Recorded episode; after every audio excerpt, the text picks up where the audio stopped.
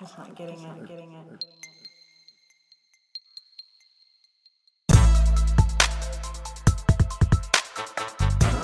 But like shortly after I got there, I get pulled into the admin office by a bunch of chiefs, and I'm crapping my pants because I'm like, oh, what did I do?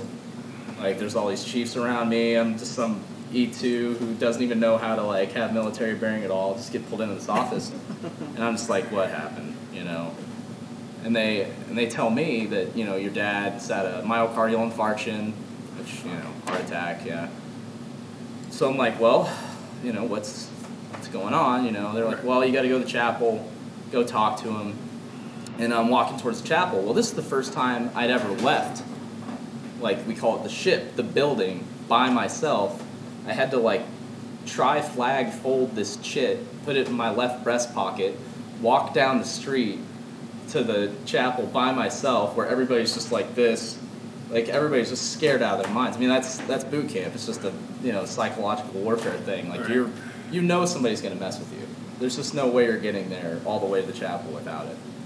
So colors goes off as I'm walking to the chapel, obviously. So I don't know what to do. I just freeze. That's it.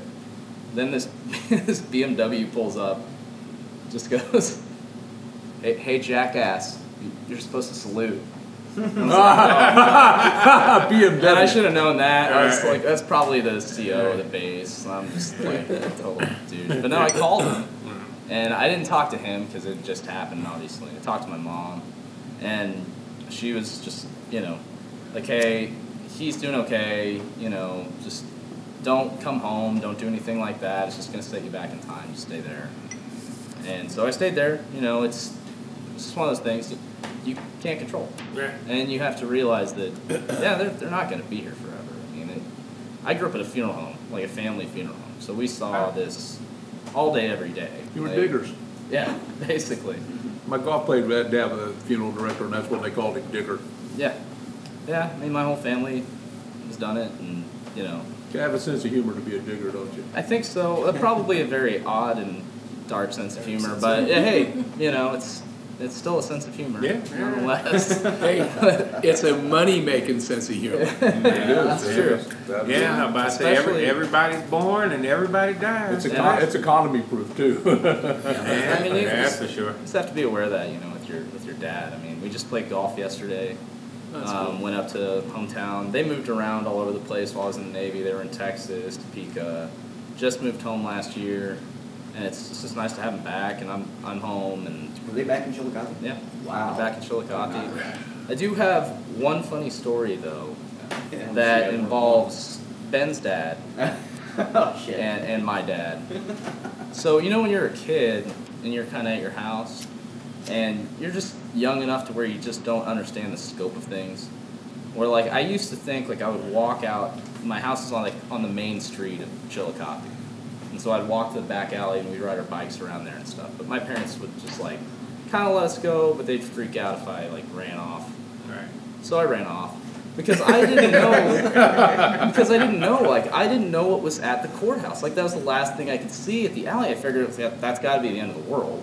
I got to see what's over there. So I just walk off. It's probably 3 or 4. I don't know. 3 or 4, yeah. Yeah, so I'm walking down the street. Ben's dad pulls up in his MG Midget, like convertible, awesome, you know, and I'm just walking down the street. I don't know what I was doing, obviously, but I'm walking down the street, and he recognized me, knew who I was, and he knew I was probably, obviously, not supposed to be there by myself. You know? Out of bounds. Yeah, exactly. So he goes, hey, little Lindley, hey, can I give you a ride home? And I just was like, I don't talk to strangers. Just like, and I knew him. I mean, like, that was my out. Yeah, I think I was grounded for like a year after that.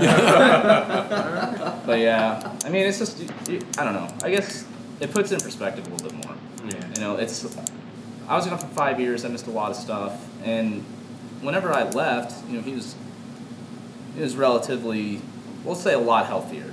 I mean, like now it's, you know, he's diabetic, you know, it's getting a little bit more advanced, and you just notice it. And you don't see somebody for that long, you notice the changes a lot. Mm-hmm. and it's just like in the afternoon, he's like just tired, and you're just, you know, he has to go help his dad, who's 89, wow, and he's in town too, so they rotate weekends specifically with his brother and go back and forth and take care of him because he has Alzheimer's. Cool. And it's, yeah, I mean, you just, I get to see two generations of what is going to happen to me, more than likely, for sure.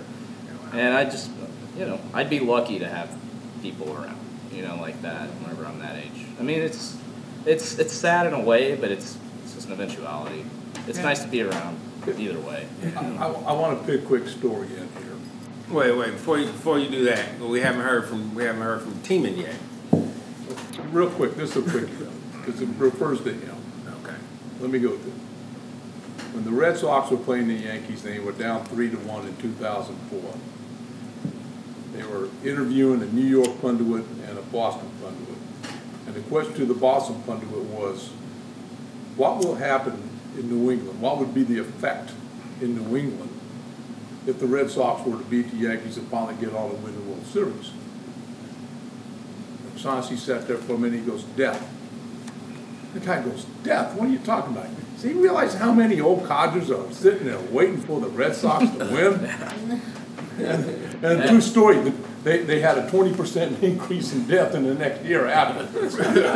People could finally die because the Red Sox finally won the World Series. All right, that's it. I'm Mr. Teeman. He's got some interesting stories too. Well, yeah, and listening to all of you, it's I'm from a different time and a different era. My dad was in World War II, came back home, got married, and they decided to have me 7 months after they got married. Very interesting timing there, I always thought. But you know, and I, you know, it's we were very dysfunctional. No, we weren't very close. But and he was a mean-spirited human being. But all that said, and the spankings and the whippings, which by the way I deserved all of them. So did all of us in our family. My dad owned a beer joint, and he taught me how to keep the books in the beer joint. He taught me how to clean that beer joint up and get it ready for business every day. I had to go to school. I got a little money for doing that. Back then, a little money was a quarter. Right. So, but it was that entrepreneurial, that it's about work and earning money, and I'll never forget that. And then I had my own lawnmower route where I was mowing lawns, and I was also a window washer. Right. Several people in town would watch. I had to basically make it myself. I mean, there was no handouts. There was no, here's son, here's money for your, whatever it is. And which made me appreciate the fact of earning money at a very, very, very young age. But, and I mean this in the sincerest way, but in the loving way, he was a terrible parent. They were never home. They were always in the beer joint. And so the four kids raised ourselves. Now with all that negative being said, when we moved to Kansas City, sold the beer joints, I had a job, always had a nice car. And, but when you had a job and a car and you're 16 and a half, 17 years old, you do one other thing. You're out every night, partying. And I'll never forget, I came home one night, I was 17 years old, had a phony ID, so I was going into all the adult clubs. Came home and the key to the house no longer worked. Oh. And there was a little stack of clothes, about that many, sitting on the front stoop of the house, on the porch, and a little note attached to it, you'll never be a man until you get out on your own. Go. I was not welcome at home. Now I left and I was pissed. And I remember I carried that grudge till I decided to get married, which was about 3 years later, and we invited him to the wedding. We still weren't close. Went through that time, we'd go down to the family meetings, and the little get-togethers and the parties in my home. By that time, they'd moved back to my hometown. And I always liked the one story when I decided to tell them I was getting a divorce. Now, we're from the country, southern Missouri, and all Catholic community, beer joints, so just kind of set this up. My wife was a very, very attractive young lady. I definitely had married up. But we decided to split up and get away. And I remember when I told my parents, I took them aside and said, look, I think it's only fair that I should let you guys know we're getting a divorce. And not my dad, but it was in, you could see in his eyes, but my mom looked at me and goes, are you queer or something? And I remember I looked at her and I went, well, Mom, if I am, I'm not going to tell you. So, which I always wanted her to go, oh, shit, maybe he is.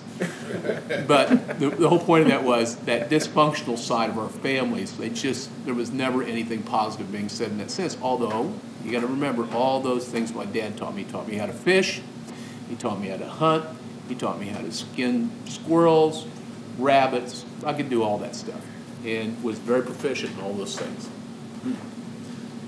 Fast forward, I had moved to Houston and got a great job. Always had a great job. And I decided to start coming back home when I was about 35, 40 years old, somewhere in that range. And I'd forgotten all the bad stuff. And every time I'd see my dad, before I'd leave, I'd walk up and I'd give him a big hug and a kiss on the cheek. Well, I guarantee you my dad was never used to being kissed on the cheek by any man.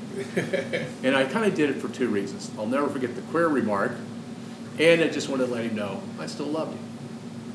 After all that stuff, I still loved him. And every time I would see them, I'd always let him know when I'd leave, I love you. I'd give him a big hug and a big kiss on the cheek. When he passed away, I was at his bedside, and the last thing I did after he passed was I kissed him on the cheek. I love my dad. I always will. I'm kind of welling up a little bit. He was a mean-spirited human being, but God, without him, I wouldn't even... I'd be just like some of these street bums down here rolling around in the corner begging for dimes. He taught me very, very valuable lessons. That's the common theme among all of us. It sounds like it. And I was female. Oh, I was just listening to the guy's dad's conversations. Yeah, we need a female perspective. Give me 2 cents on your dad? Well, you know, when I was growing up, my dad worked second shift, so I didn't see him a lot. And when we did, it was always, you know, he was much more strict than my mom was. You know, and even now he's that way. But, I mean, through my teenage years, we didn't get along well. And after I had my first child, we still didn't get along well. And it really wasn't until he got sick and... almost died that it was kind of like, okay, this is silly, you know, he's my dad. And at one point he came to me and said, I don't know why we don't get along and we really need to talk. So we did, and now, you know, we have a really good relationship. I mean, it's not great, but he tells me things that he doesn't tell my brother, and I talk to him like an adult, and sometimes I treat him like he's my child, but you know, it happens. Yeah, all of the medical decisions. I tell my dad the truth. I tell him whether he wants to hear it or not, he needs to hear it, and he knows he does. So we'll talk about it, and you know, he's like, I know. But every time he has to go to the hospital, my dad has congestive heart failure. They always, when I'm there, they always refer the nurses to me. The nurses will be like, do you have any questions? Nope, I'm good. So it's an interesting thing. How old is he now? He will be, let's see, he will be 66 the 13th of July. That's young. He's a kid. Yeah. The old fart. But he, you know, he's got the congestive heart failure and he's diabetic, so it's always a very. A friend of ours, you know, is in the hospital, and when I was on my way in, I was immediately like, I knew where I needed to be, I knew what was going on, I knew why the nurse was coming in, and I was like, I cannot tell, I spend way too much time in hospitals. I mean, it was just, but yeah, I mean, it's, you know, I think that there are some lessons I've learned by how strict he was when I was growing up, and just seeing, you know, he's a very quiet man. Yeah. You know, very quiet. It's very rare that you can get him to have a conversation. And when he does, though, it's never just bullshit. It's always something real. So it's nice when we can do that. which is actually, for those of you who don't know the anonymous female, well, that's her style as well. She never, if you notice, has frivolous conversation. She actually always has something pretty real to say, and she will tell you the truth whether you want to know it or not. Why are you looking at Chris? There's a couple people that are at this table that I'm like that with. Yeah, you get the truth, which makes it more fun, and it's appreciated. Yeah, I don't think it's always appreciated, but it always comes from the heart. A good place. That's why it's appreciated. Yeah. And we don't always agree, but we always. Well, yeah, you don't have to, but I'm kind of a. I have come to know that I am definitely like a mama bear to everybody I know. Yes, I agree. So. I agree. Yeah. Well, thanks, Mama Bear. Before we get off of today's topic and get on to some lighter fare, does anybody have anything else that they want to say about their dads? I think one thing that's interesting that everybody said in some ways was that I think you learn a lot by figuring out and admiring as you get older what their great qualities were. My dad always took care of our family very well, always worked hard. I mean, unquestionably loved my mom and the kids. I always understood that. And then you also learn things that you don't want to do. Yeah. You know, and sometimes those are just as important. I think that I got from most of our conversations is that our fathers really prepared us for life in a lot of different ways. Yeah, absolutely. Yeah, absolutely. Yeah. The good and the bad. Yeah. They really did a good job of throwing some of the hard shit at us every once in a while that we needed to survive in life. The older you get, what you thought was bad was younger, and what you disliked and all those things will soon dissipate. Yeah. And all of a sudden you'll look for the traits and the positive things, especially as your fathers get older and older. You kind of go, you know, because we learn life lessons ourselves, and I think there's a sense of maturity that just comes along with getting, unfortunately, older. But yeah, it's a great lesson. I think we've all had the same. You've been quieter than most, and I understand why. But you know, I just I don't know. You know, I miss my dad, and I hope to be someone that he'd be proud of, and I think I'm on my way. I think it's good. Yeah. I think you're already there. Yeah. I think we're all already there, and that's the cool thing about it. So how about we toast real quick to our dads? Yeah, I agree. All right, to the prodigal sons. To the prodigal sons.